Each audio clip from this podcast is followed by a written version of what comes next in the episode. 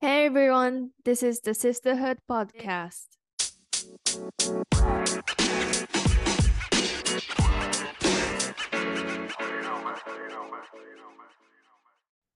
こんにちは、シスターフットポッドキャストへようこそ。このポッドキャストでは、ジェンダーや多様性を軸に、なんだか言語化が難しいけど、しないともやっとする話をピックアップしていきます。ホストを務めますナッツです。現在、インドに住んでいます。同じくホストを務めますヤスコです。今はスリランカに住んでいます。私たちはこのポッドキャストを通して、ジェンダーやフェミニズムに関心のある人たちのシスターフットの輪を広げていきたいと思っています。感想やお便りも募集しています。日々のお悩みやジェンダーに関してもやっとしたことなど、シスターフットポッドキャストのお便り募集フォームか X のアカウントまでお寄せください。はい。では、えー今回第29回目ということで、えーまた近況報告、ナッツ、インド生活お願いします。お願いします。報告願います。報告ね。あのーえーっとね、今11月14なんだけど、えーっとね、2日前にディワリ？あ、まあ、5日間お祝いされてんだけど、あの、ディワリっていう、あのーヒンドゥー教徒の、えーなんだろう、お、お祝い事かな？あの、光のフェスティバルって言われたりもするんだけど、うーん。あの、ヒンドゥー教の女神のラクシュミーをお祝いしてる、あの、お祭りで、あの、こう、まあ、名前の通り、光のお祭りだから、光のフェスティバルだから、あの、まず街中が、なんかフェアリーライトみたいな、あの、クリスマスとかでよくさ、家をデコレートするのに、なんかフェアリーライトさ、外に装飾品としてつけたりするじゃん。うんうんうん。なんかそれが今結構街中そんな感じで、えー、綺麗だね、じゃあ。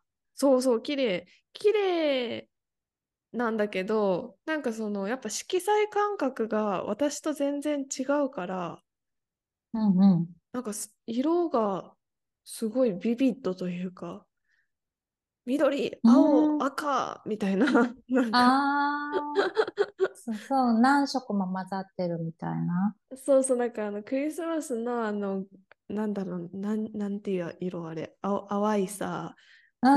ゴールドっぽい、ね、なんか光、うん火を灯したみたいな色じゃなくって、なんか原色のブルー、グリーン、レッドみたいな。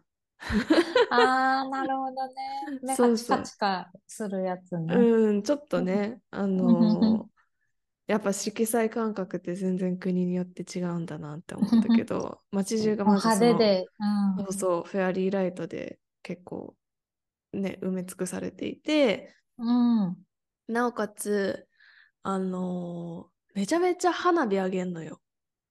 あ、えー、もう、しかもなんか、花火職人が花火あげるじゃなくて、一般の人がどかどかあげてるわけさ。あ、本当？そう、なんかみんな屋上からボーンみたいな。なんかもちろんこう手持ちのやつとか、なんかさ、よくう湘南の海、海辺、海辺とかでさ、なんかこうちょっと大きめのやつで火つけたら上になんかこう、プショーみたいな感じで吹き出すような花火あるじゃんね。あうん。の、そんなやつもあるんだけど、なんか普通に打ち上げ花火みたいなやつも一般の人がやってるからさ、あ、本当？危なくないの？あ、ね、なんかやっぱちょっと生きる力が全然違うわと思って。生きる力の問題なんだ。そうそうそうそう。あの、バケツに水を入れてからとかじゃなくって、もうみんなどかどかね、あの、道のど真ん中でもなんか急に花火したりしてて、音もすごいんだよね。なんか近所、隣の人が花火上げ出すともうなんか何事だみたいな音がするんだけど、ねえ、それちょっとなんか身の危険を感じるよね。最初感じたけど、あの、ディワリだった。そうか、そうか、慣れるんだ。あの、そうそうそう。だから、いやー、やっぱ改めて、こんな大きな音してる中で生まれ育つ赤ちゃんは強くなるわと思って。いや、本当だよね。であ、じゃあ赤ちゃんはさ、でもまあ最初はさ、寝てたら起きちゃったりして泣いたりするよね、きっと。でもさ、毎年あるから慣れてくんじゃない？知からんけど。に。なんかさ、私さ、あの、個人的な小さな悩みとして、あの、突然大きな音がするのにすごい、あの、苦手なんだよね。なんか、もともと大きい音ならいいんだけど、突然、あの、なんか、だから雷とかがすごい嫌なんだよね、私。でももしインあドで育っててディワリを毎年経験してたらそれに強くなってたかもね。ーあ、絶対なってた。ねあの、ディワリに限らず大きい音がよくするから、あの結婚式とかさ。そうか、そうか。結婚式。も花火、爆竹？結構、うんうん、なんか、ボーンって落としたら、あーなんか祝ってんだな、結婚式かな、みたいな感じ。なるほどね。なんか心臓が強くなりそうだよね。うん、なった。なんか、ふん、本当に別に、一日でも結構変わってくるというか、うんうん。あの、ディワリ始め、始まってから最初の方はもう何事だって思ってたけど、もうもはや3日目とかになると、もうなんかちょっと気になんなくなってきたもんね。すごい適応。そう、そんな感じで、あの、インド生活近況報告でした。はい。でも気をつけてね、花火とか変な爆発とか飛んあ、でこないように。はい、気をつけます。はーい。う第ん。37回目です。すごいな。もう37回も喋ってるの？本当だね。37回。結構来たね。結構来たね。う今日ん。は安子トピックだね。言語化したいトピック教えてください。はい。なんか最近、あの、若い人っていうか、まあ、20代、20代前半とかの人たちに会う時が、会う機会が何回かあって、で、あの、特にその若い女性に会った時に、あの、私がジェンダー関連の仕事をしているっていうふうに、あの、話した機会があって、で、二つの場所で別の場所なんだけど、それぞれ違う人から似たようなモヤモヤっていうか、なんか質問みたいなのがされて、で、その内容がすごい、あの、全然違う場所で違う人からすごい似た質問をされたので、ちょっとそれについて考えた機会があったから、その話をしたいなって思ってるんですけど、うんうん。その内容っていうのが、なんかまあ簡単に要約すると、あの、まあ、ジェンダー平等の推進っていうのが大切っていうのはもちろんよくわかってるんだけど、今、いろんな会社とか組織が女性活躍推進の方針とかを打ち出して、逆に女性の方が引き上げられているみたいな時があるような感じがしていて、でそういう時にその能力が足りなくても、女性だからって上に引き上げられるみたいなことがあったりすると、なんかそのことについて、まあある意味なんか逆差別というふうにも思っちゃうし、なんかそれどうやって捉えたらいいのかわからないんですよね、みたいな話だったんだよね。うーん。なるほど。うん。ドキッとするね。あうん、ドキッとするし、なんか、なんかそっか、若くて、で、結構まあそういう優秀な感じの女性たちって、そういうことをなんか悩みに思っちゃってるんだなっていうか、あの、ある意味その自分たちが与えられてる特権みたいなことについて、少し後ろめたく感じてしまってるっていうか、あとまあなんかその女だから優遇されてるっていうふうに思いたくないんだろうなっていうような感じがして、すごいあの、まあ、真面目な人ほどそういうふうに思っちゃうのかな、なんて思ったんだけど、うんなんかナッツはこういうふうに言われたらどう思う？うーん。男でも女でも能力が足りてなくて引き上げられることってあるよね。うんうんうん。で能力って一体どうやって測るのっていう話で、うんうんうん。何をもって能力が足りてない人が引き上げられたって思っちゃったんだろうねって、今ちょっと単純に疑問に思った。確かに。まあ、実際には、その、そう、その、まだそういう状況には直面してないのかもね。ただなんか、もしかして今後、何かの時に、同じ能力の男女がいたら自分が引き上げられるかもみたいなことを思うとなんか、後ろめたく感じちゃったりするのかね。あー、なるほどね。まあ、しかもさ、なんかその、わかんないけど、引き上げられた時に、こう、あの、当初はジェンダー平等を推進しているので、あの、半々、半分半分で選べましたとか言われたら余計になんか疑っちゃうかもね。そうそうそう。そうそうそう、そういうことだと思うんうんうん。うん、でも今の世界観って、多分、男性が100%の努力している中で、女性が150%ぐらい頑張んないと、同じ土台に立たせてもらえないような世界観の場合の方が多いから、何も後ろめたく感じる必要ないよねっていうかな。う。うんうんうん。確かに。それちょっと私はよくわかるんだけど、なんか、まあ要はその、もともと男性の方が下駄を履かされてきた社会なんだから、あの、今、女性に少し下駄を履かせたからといって、それがすぐさま是正されるわけじゃないですよ、みたいな話なんだろうな、と思うけど、なんかそれをさ、結構あんまジェンダーの言葉とかで、いろいろ物事を分析していない人に説明するとどうなるのかな、とか思ったんだけどね。うーん。そうね。特に新卒とかだと難しいかもね。そうそうそう。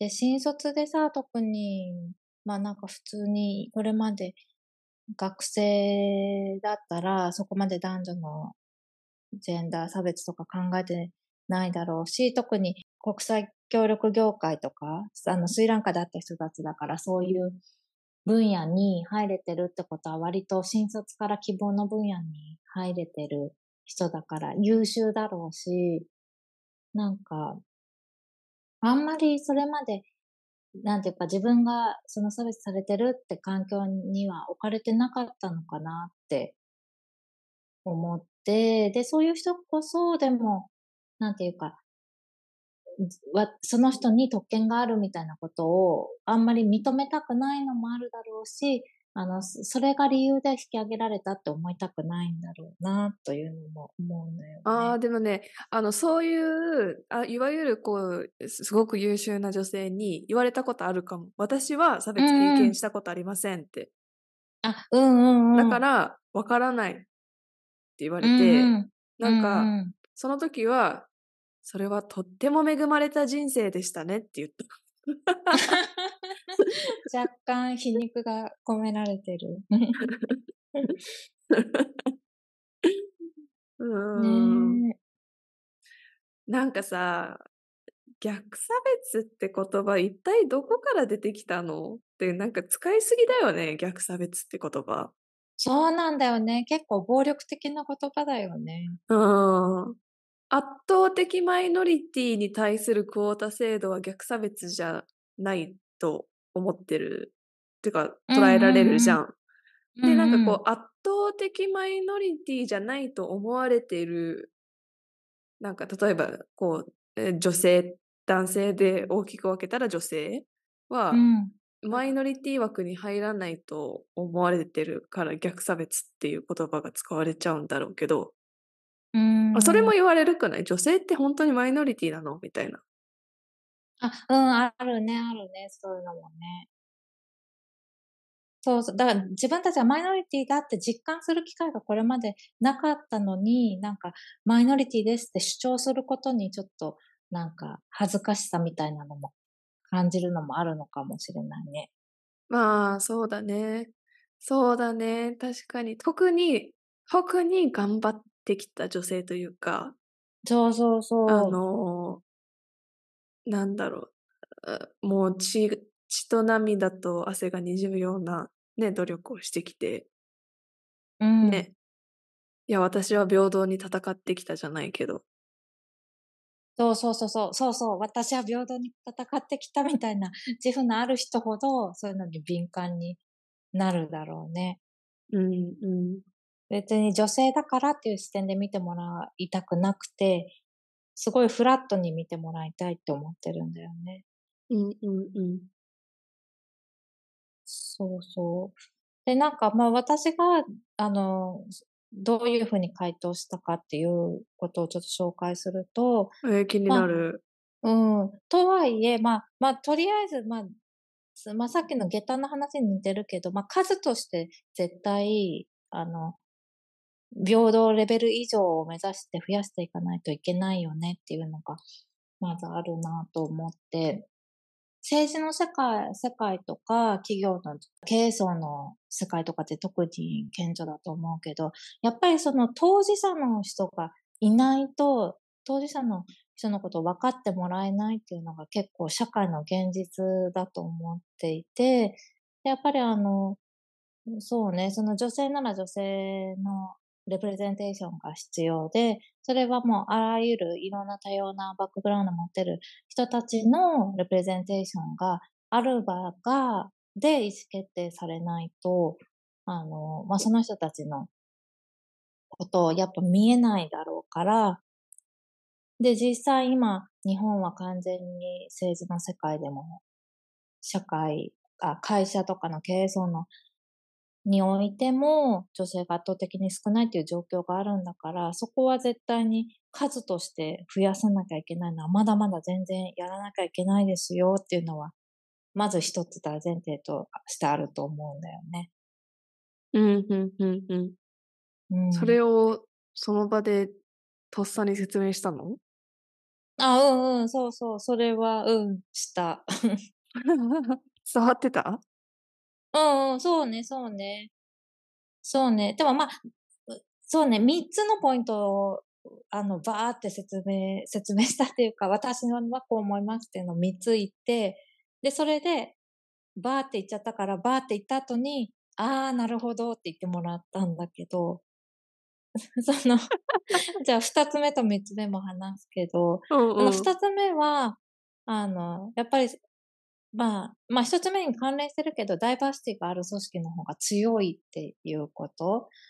なんか、いろんなデータでも、その、女性が経営陣に入ってる会社の方が、あの、利益率が上がったりとか、プロダクティビティが上がってますっていうデータが出てたり、あと、まあ、あの、戦争とかの和平交渉でも女性がその和平交渉のテーブルにいた方がその後の平和が何年以上長く続きますみたいなデータが出てると思うんだけど、まあ女性に限らずいろいろ障害持ってる方とかいろんな立場の人たちがいる会社の方がいろんな人のことを見てるから、より変化にも強くなるし、あの、そういう組織の方が強くて、で、もし今経営層に男性が多いんだったら、女性はまあ同じかそれ以上増やさないといけないですよねっていうのが2番目のポイント。うんうん。で、3つ目が、その、まあ最初の夏が言ってたことと似てるんだけど、その、そもそもの評価の基準が何なのかっていうことで、なんか、自分が能力が高くないのに引き上げられてるって言ったときに、でもそもそもその評価の能力の基準っていうのが、今までの感じだと圧倒的に男性が多い場所で、政治の世界も男性が多い中で法律とか制度が決められてきていて、で、会社も男性の経営陣が多い中で、そういうふうに決まってきてて、で、例えば、これまで成功してきた男性が決めたできる人っていうのは、やっぱり専業主婦の妻が家で海外しく全てお世話してくれるから仕事に集中できて、残業できて、飲み会にも参加できて、で、まあなんなら体育会系で元気でよく飲めるみたいな、そういう人が、あの、よく評価されるみたいな、あの、会社はまだまだたくさんあると思うんだよね。だからまあその能力の評価基準自体がそもそも、なんていうか、男性主導で決まってきたものだし、逆に言うと、その、今の基準で能力が高くないって言われてる人が、まあ実はもっといろいろな、あの、スキルを持ってる、持ってて、その人の能力がより高いって見方も全然できるんだから、そう、その能力のところに、を疑問に持った方がいいですよねっていうのが3点目かん。なっていう感じ。うんうんそでやっぱさ、あの2点目につながるし、最後のにもつながるんだけど、やっぱさ、組織にいる限り個人で考えるんじゃなくって、やっぱさ、組織う。にうん全体の敷居をどう上げていく、敷居とかそのやる気をどう上げていくかっていう、ね、視点で考えてもさ、うん。あの、いや、わかんない。その能力の低い人が、た例えばの話でね、能力が低い女性が上がったとします。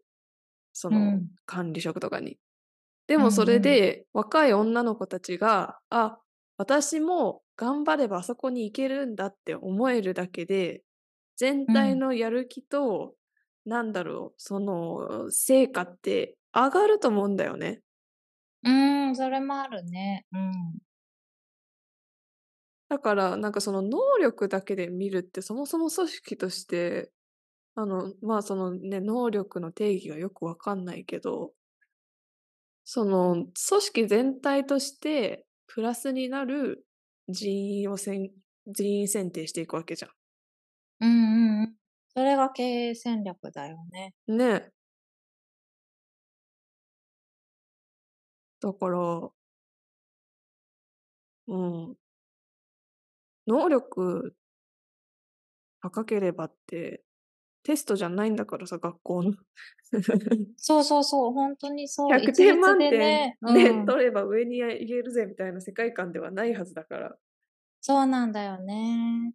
そうだね。そう考えると、だからやっぱり、これまでは結構学生時代とか、点数で測られるところでいい成績を取れてきた子たちが、結構、その、急にそういう評価軸じゃないところに来たときに、なんか、評価されたことが自分ができるからなのか、自分が女性だからなのか、みたいなことを考えると、ちょっと暗い気持ちになっちゃうみたいなところがあるのかもね。うーん。いやいや、もうそれは女性のロールモデルになるぞっていううんうん。前向きな気持ちでうん。駆け上がってほしい。駆け上がってほしいし、うん。まあ、そんなこと全然心配しなくていいのになっては思うんだけど、うん。そうそうだよね。そう。逆にうさ、ん。この過去のフェミニストたちが必死に戦ってきてくれてさ、その、うんうん。クォータ制度とか、ね、その女性うん。管理職のパーセンテージを引き上げていこうとか、大手企業は女性管理職の割合を公開しなさいとか、いろんなね、うん。こう、風が、あの、来てる、風が来てる？なんか日本語うおかしいけんうん。どさ。うんうん。そういう いろんなプッシュがあったからこそ、受けられてる恩恵でもあるんだからさ。そうそうその、そう。渡したバトンを受け取ってくれって、過去のフェミニストたちは思ってるはず。そうだよね。本当にそうだと思う。でも、ある意味恵まれてて、その過去のバトンに目を向けるチャンスがこれまでなかったから、気づけてない部分もあるんだろうね。ああ、まあね。え、ちなみにさ、その3つの理由の中でさ、安子的にその、逆差別じゃないよっていう点を最も抑えてる説明はどれだったの？ああ、逆差別じゃない。そうだね。でもそう、そもそもさっきナッツが言ったみたいに逆差別って何なのさみたいな気持ちもすごいあって、何をもって逆差別なのみたいな、そうそう。そもそもそんなこと考えなくていいのにみたいな気持ちで言っちゃったから、かなり強気で回答しちゃった感じするけど。この逆差別ってとこが一番引っかかるんだよね、うん多分。確かにね。でも、まあ、それで言うと、差別で、差別して女性にベネフィットがあるように選んでませんよっていうことの、ことへの、ことを補強する回答については、やっぱり評価軸がそもそも何なのか。で、評価軸がもともと男性優勢な形で使われている評価軸なんだから、評価軸は見直されるべきですよっていうところかな。うーん。そうだね。あうんの、会社じゃないけどさ、あの、大学生のサークル時代にさ、うん。なんかやっぱサークルのトップは男であるべきだみたいなのが、すごい強くて、うんうんうん。もうそれ評価軸男しかないじゃんみたいな。そうそうそう。それは本当に、あの、極端な例だけど、でもそういうことってさ、結構あるよね。あるある。あ特にさ、この前話したその避難所のリーダーとかもさ、もう9割以上男性がリーダーになってるとか、そういう話あるしね。ね。でもさ、それをなんか当たり前に言われてた当時はさ、うん。まあそうかって受け入れてたしね。そうそうそう。まあ、なんとなく男子がやった方が収まりがいいんだよな。そうそうそうそうそう。感じの雰囲気はさ、あるよね。学生時代の時とか。あるあ。る。うん。で、やっぱ、わかんないけどさ、組織とかでもさ、もちろん今は、今というかまあ組織によって判断軸は違うと思うんだけどさ、なんだろう、もう何年勤務してて、あのーそろそろ役職につけてあげようよ、じゃないけど。っうんうんうん。ていうケースもあるわけじゃん。あるよね。それがすごい日本の終身雇用の会社って感じはするよね。そう。で、そのうん場合、多分、育休とか産休取ってたら、昇進は遅れるし、どんなに能力あっても。うん。だからそれもさ、能力の評価基準が育休とか産休で培ったスキルっていうのが全全く評価の軸に入ってないから、そういうことになるってことだもんね。うん。だから本当は人のね、うんうん人の能力なんて、そんなね、仕事だけで測れないからね。うんうんうん。納得してくれてた、あ、あーうんうん、なんかすごい。おー、ああ、そうか、そうやって説明されるとわかりますみたいに、まあなんか、いい人たちだから言ってくれたけど、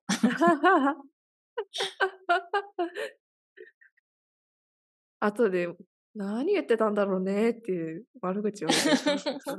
ねそうかもしれない。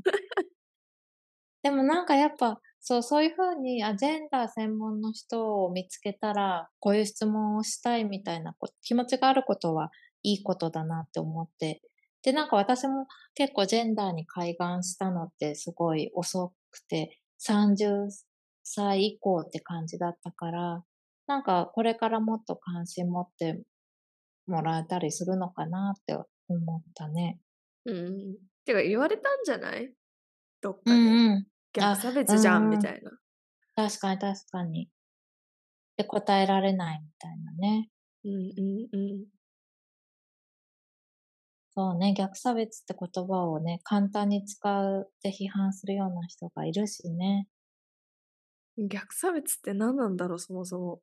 いや、本マジちょっとそのお話しよう。逆差別って、逆差別って、差別されていた人が差別し返すことを逆差別っていうの？ん？ねえ。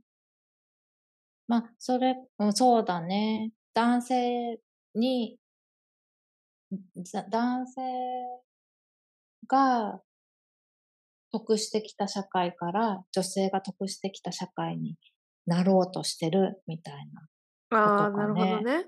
うん。そんな世界が来るといいね。ねえ。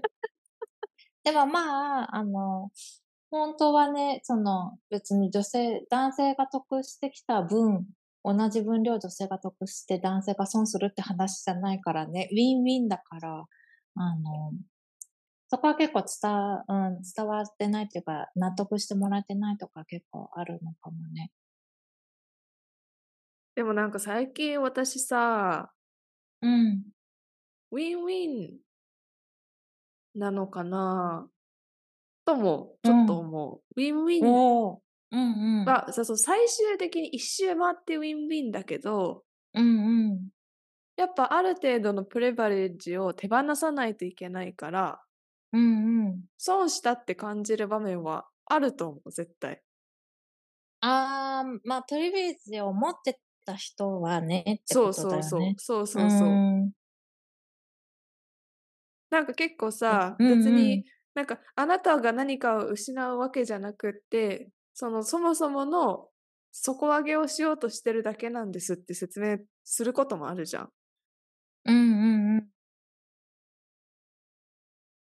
でもなんかやっぱ、うんもともと多くのものを、多くのプレバレッジを持ってた人だからすると、やっぱり何かを失うことにはなると思う。いやそのさ、失うプリビレッジって例えば何なのかな？失うものってそんなにあるのかなってちょっと私は思ってたんだけど。うん、まあ、例えば、うん。家で全く家事せず、土日もゴルフ行けてました。家事、ケア労働の分担をしっかりすることによって、自分の土日のフリータイムが減った、損したって感じる人はいるかもね。あー、なるほどね。そう、そういう短期的にね。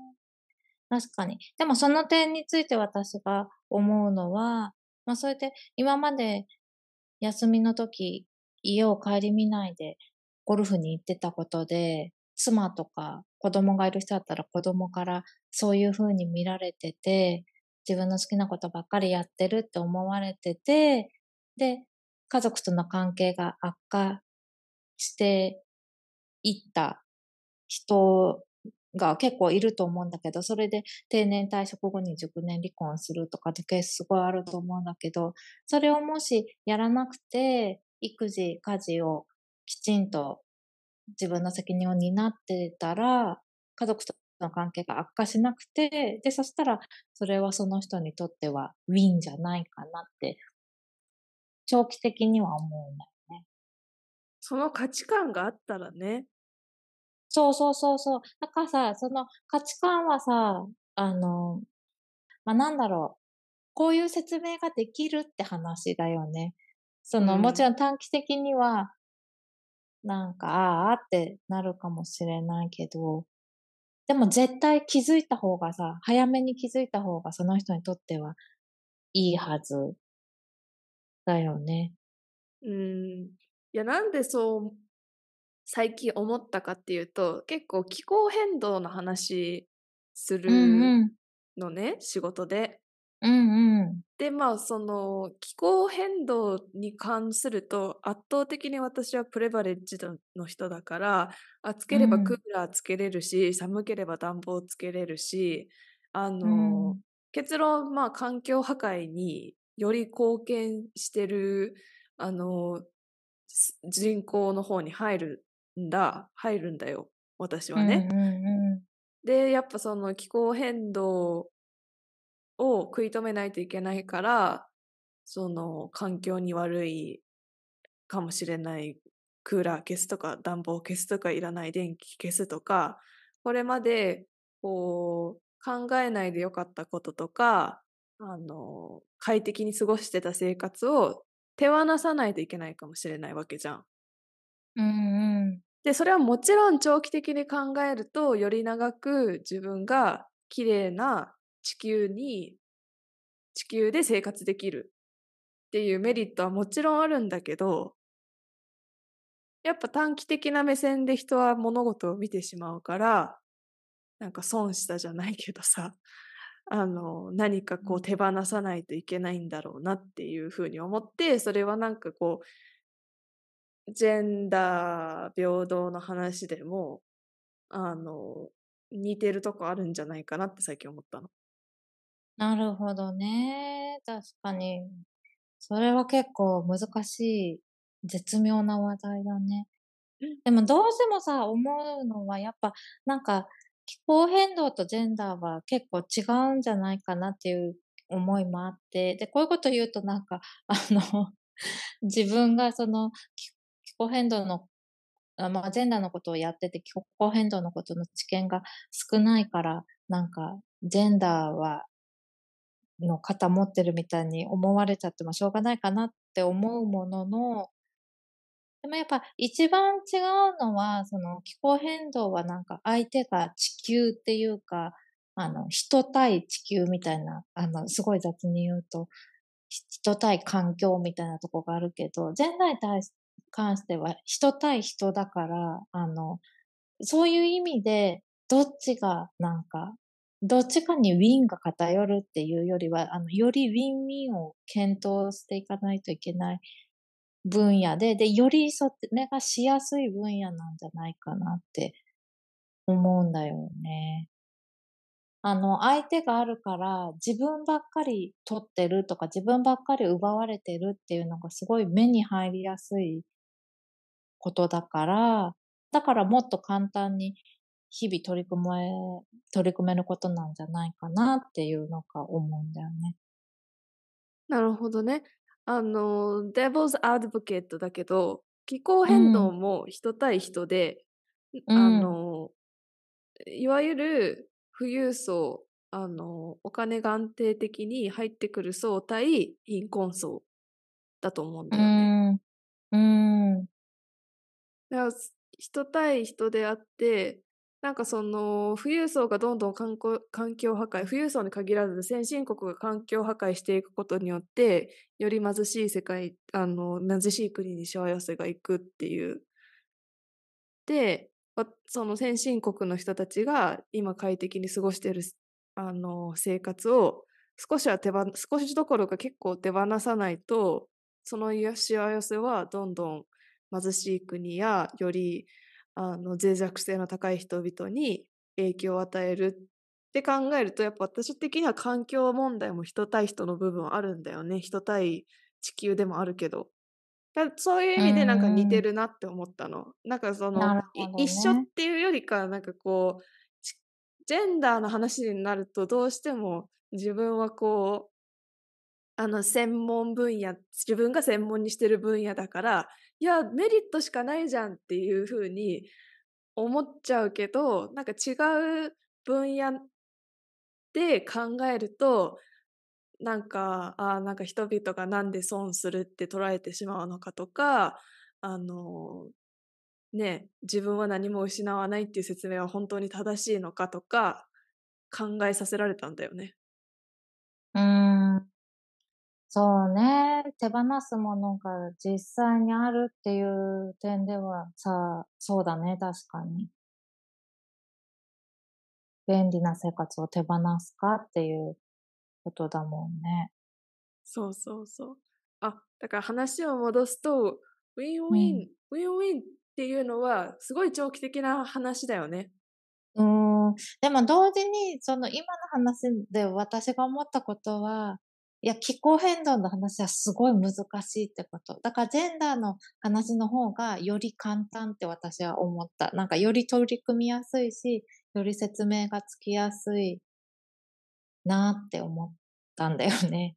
うん、その、あ、気候変動の話は本当そういうふうに難しいとこがすごいあると思う。で、あとまあ、同時にテクノロジーの進化もしていくっていうような方向性もある話だから、より複雑にいろんなことが絡まってると思うんだけど、ジェンダーの話の方が、なんか、うん、まあ自分がジェンダーを仕事にしているからだけど、もっと説明つけやすいっていうか、あ、あの、そうだよ、そうそう。まあ、例え、うん気候変動の話は例え話なだけで、なんかそうんの、うん、本当にウィンウィンなのかとか、本当に今力を持ってる人たちは何も手放さずに平等って達成できるのかっていうのを改めて考え直さなきゃなって思ったのが気候変動の話だっただけって感じかな。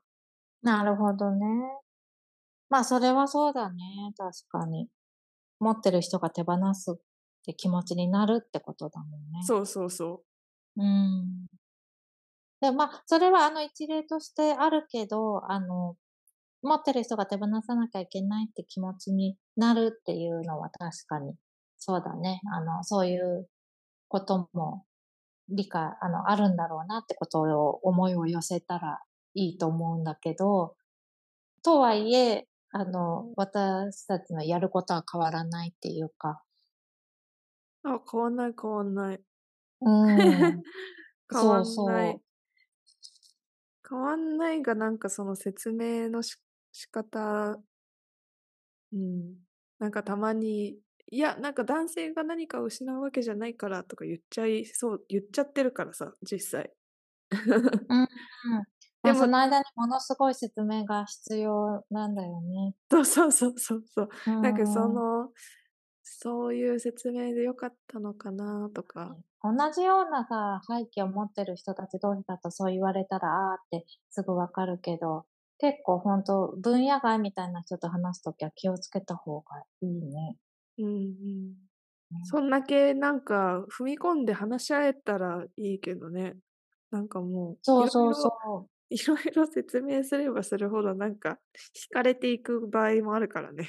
そうそうそう。あとなんか、ある意味さ、結構、同じ業界とかで働いてる人とかだとさ、そこまで説明すると嫌がられるかもっていう気持ちと、一応はもうなんかそんな基本的なことは分かってますよねってで話さなきゃいけないみたいな感じもあって、改めてなんか、急に説明しだすとなんだこいつみたいになりそうで怖いみたいなのもあるよね。うん。でもあれだね。だからその、女性のね、管理職推進とか、まあ女性の雇用の推進とか、改めてなぜやってるのかってしっかり理解してや、ね、実践できてる人ってどれほどいるんだろうっていう、その、やす子が今回さ、あの、お話しされた若い女性2人がそれなりに優秀な方々だったっていう話だけど、それでもやっぱそう思ってしまうっていうことはさ、なんかマジョリティが何なんだこの逆差別の流れは？みたいな風に。思ってる可能性はあるよね。で、やっぱそれに影響されちゃうし、そうなんだよね。そうそう。なんか自分の中では別にそんなこと全然思わないけど、思ってる人がいる限りはさ、ちゃんと丁寧に言葉を尽くして説明しないといけないよね。いや、でも、人生のターニングポイントをやす子は今回作ったと思う。全然そんなに大げさな話じゃないけど。いやいやねいや、だってもし本当に今後そういう場面に出くわしたらさ、これは逆差別じゃないって言ってたジェンダー専門の人がって思えるかもしれないじゃん。そうね。そういうサポートではありたいよね。なんかナッツもこういう分野外の人から誰か素朴な質問を聞かれたみたいな経験あったりする？うーん、もちろんある。てか、なんかジェンダー専門って何？みたいな。ああ、そうそうだね。うんうん。どういう、何を仕事としてするの？みたいなのは、よく思われるかうんな。うんうん。なんて答えてる？まあ、より平等な社会構造を作るために、あの、政策提言に関わったりとか、なんかね、簡単な説明は未だにたどり着けてない。うーん、確かに確かに。まあ、あと相手がどういうことに関心があるかにもよるしね、答えが。そうだね。あのうん。ー一番シンプルな説明するとするときは、結構例え話するかな。あの、例えば、男の子と女の子で学校に行けてる、あの、比率が違ったら、なんで違うのかっていう分析から始まって、じゃあ、平等に学校にアクセスできるためには何をしたらいいのかっていうのを考える仕事です、みたいな。ああ、なるほどね。わかりやすい。そうだね。分析が肝になるしね。でもなんかちょっと自分を模索中なところもあるからだと思うんだよね。なんかジェンダー分野の中で特にこれみたいなのまだないからさ。あ、ああ、わかるわかる。そうそう、なんかそう、その関連で、そう、これはなんかモヤモヤではないんだけど、なんか結構ジェンダーの仕事してますって言ったりすると、なんかジェンダーの中で何か専門があるんですか？みたいに聞いてもらうことが結構あって、そう、それについてもね、なんか、なんて答えるかなっていうのを結構よく思うんだけど、なんか基本的には、そのジェンダーってすごい、あの、いろいろなことにジェンダー視点を入れるみたいな、逆になんか、ジェンダーの中で狭めるっていうよりは、横断的な能力をつけていくような感じが私はしてるから、まあそういうふうに答えて、ジェンダーの中でどれっていうわけではそんなにないんですよねっていうふうに答えてるんだけど、結構多分あの、他の分野ってさ、例えば保険だったら、保険の中でも母子保険とか、非感染症、感染症とかなんか、そういうのがあったり、農業だったら稲作だとか、市場志向型農業みたいな、なんかそういう、分かれて、どんどん深くしていくのが結構他の分野は専門って感じだからそういうふうに聞かれるんだよなって思ってて、うん。そうそう、それも夏どういうふうに答えてるのか聞いてみたかった。ない。今はない。模索中。わからない。うん、うん、うん。そこはね、常々悩んでる。やっぱさ、勝てないじゃん。うん。だってさ、ジェンダーかける労働専門ですって言われたらさ、うんもう多分その人はさ、あうん。あの、労働に関する法律とかさ、あの、うん。労働者に関する権利とかもうめちゃくちゃ詳し詳しいわけじゃん。うんうんうん。勝てないじゃんね、そんな人に、ちこう、ジェネラル、全体的にや、ジェンダーの視点で関わってきましたっていう、私からすると。ああ。ああ。あ、でもさ、でもさ、ちょっとさ、なんか突っ込んでみると、今日突っ込みがちだね。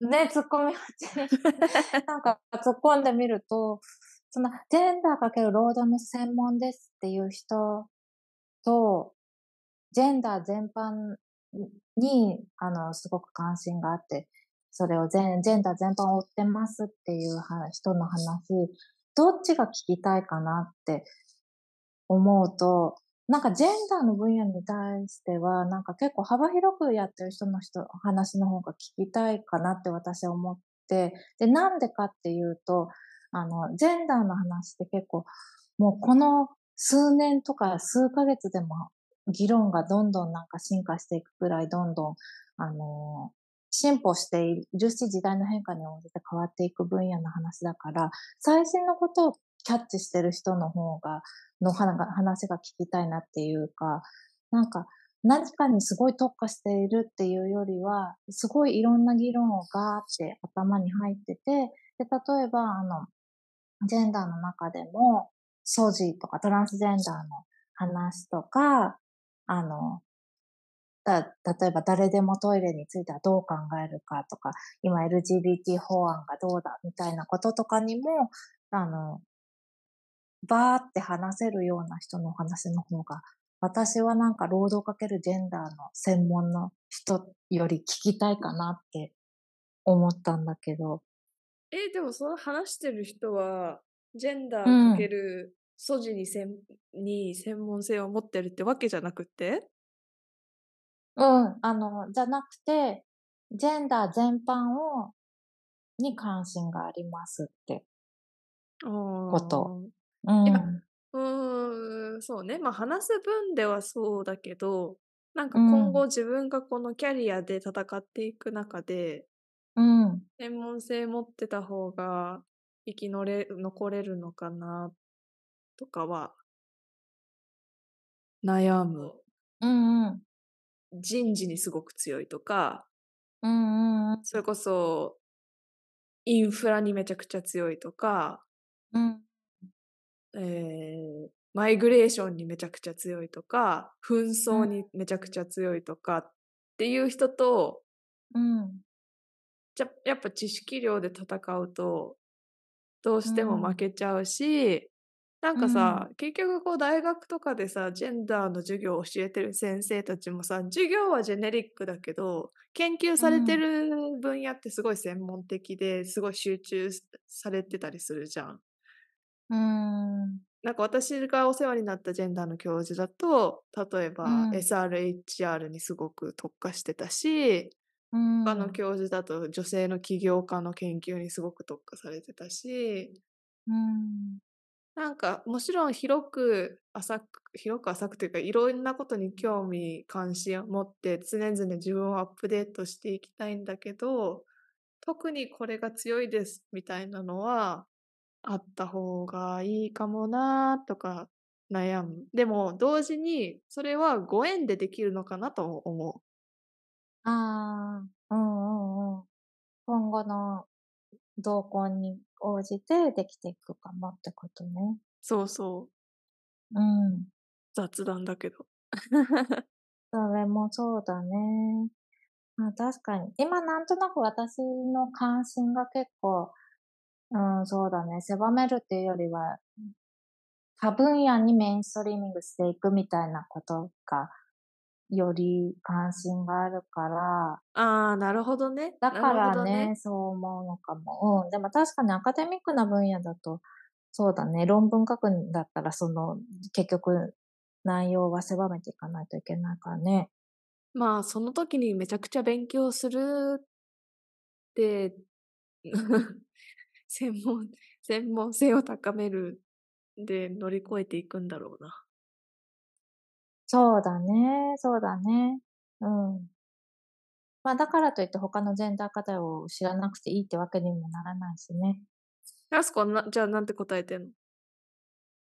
あ、うんうん。だからなんか狭めるっていうよりは、あの、いろんな分野にジェンダー視点を入れることも、あの、やらなきゃいけないことだから、あの、ジェンあのジェンダーの視点でいろんなことを見られるようにする、したいと思ってます、みたいな感じかな。おー、なるほど。うんうん。良いまあで回答ですね。もそうだね。うんうん。その広げていくっていうのも、あの、集中していくっていうのもどっちもある分野っていうことで、ね、やっていければいいんだね。うん。面白いトピックありがとう。はーい。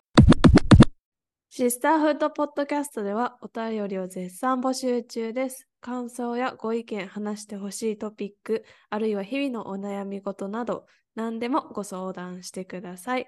相談する際にはお便りフォームを使っていただけると嬉しいです。